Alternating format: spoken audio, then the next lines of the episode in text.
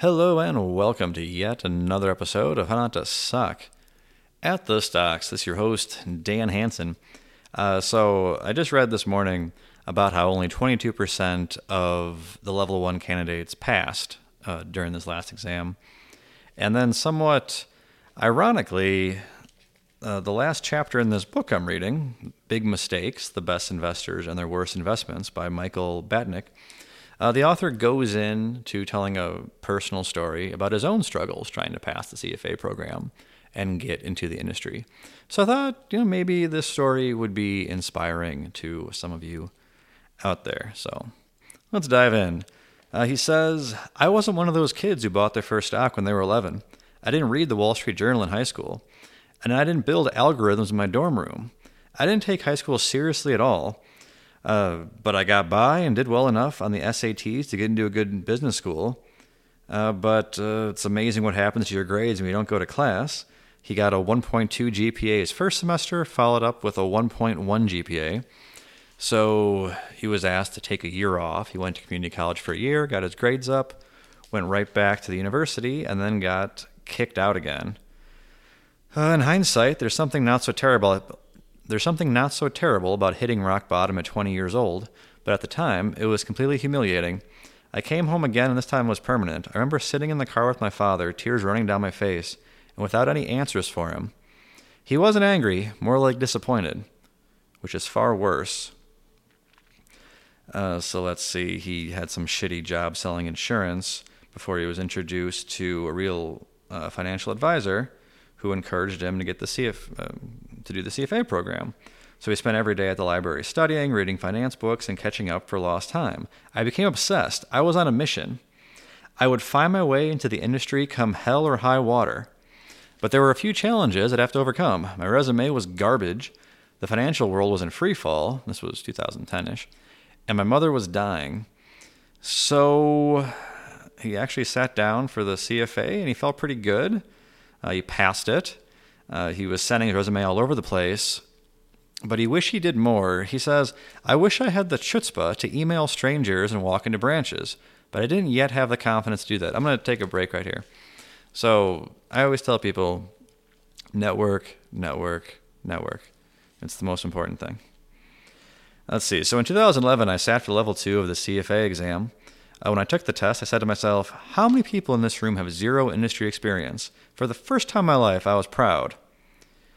I went from someone who thought education was a joke to a laser-focused learning machine. But the test went horribly, and I knew when I walked out that I didn't pass.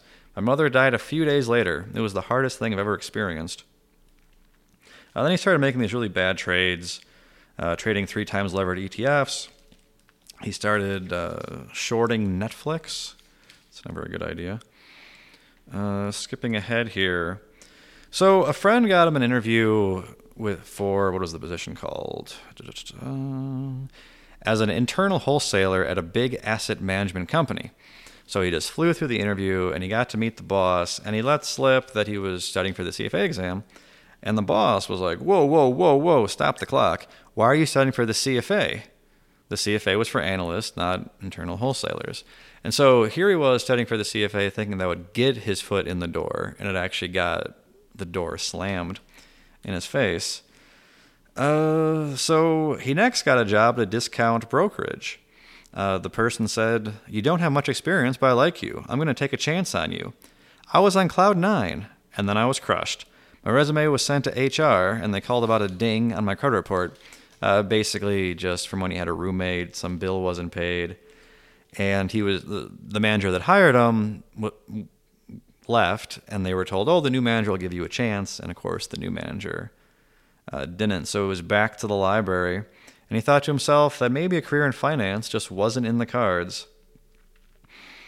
So let's see, he got inconsequentially, he got this third interview, and it didn't go well, and that night that he got the email back, he was at a basketball game, and the email said just, hey, thanks, but no thanks. You're not going to get the job.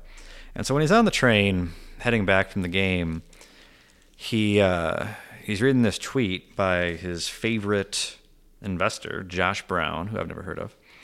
And then his BlackBerry dies, and he's like, ah, fucking perfect. And he looks up, and there's Josh Brown on the train with him. And so he taps him on the shoulder, and Josh Brown is nice enough to talk to him, gives him a card. And then a few weeks later, on Josh Brown's blog, he posts that he's hiring. And so this author, he sent in his resume, and he got hired, and bada bing, bada boom, he ended up passing the CFA, and everything worked out well for him in the end. Now, does that mean everything is going to work out well for everyone? Well, no.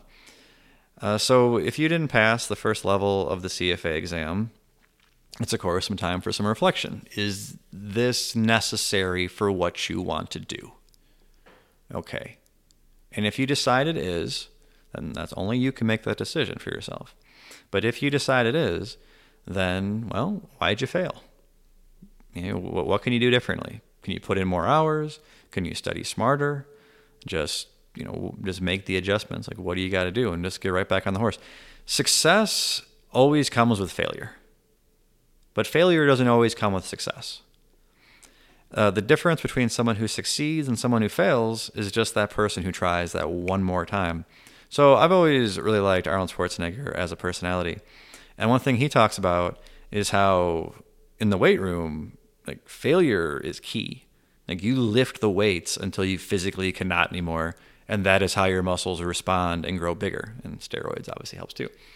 Well, it's the same thing in life. If you never fail at anything, that's because you've never tried anything that was really a challenge. The fact that you're trying things and failing shows that you are trying to grow as a person, and that is encouraging. I know it might not seem encouraging when you fail. Like, it sucks to fail. I mean, who the fuck likes to fail? It's like, show me someone who likes to fail, and I'll show you a fucking loser. You know. But at the same time, it is part of the process. I wish I had more for you. But I will close out the show by saying that, hey, if you want to reach out to me on Reddit or Twitter, my inbox is always open. And have a good one, man. See ya. Bye.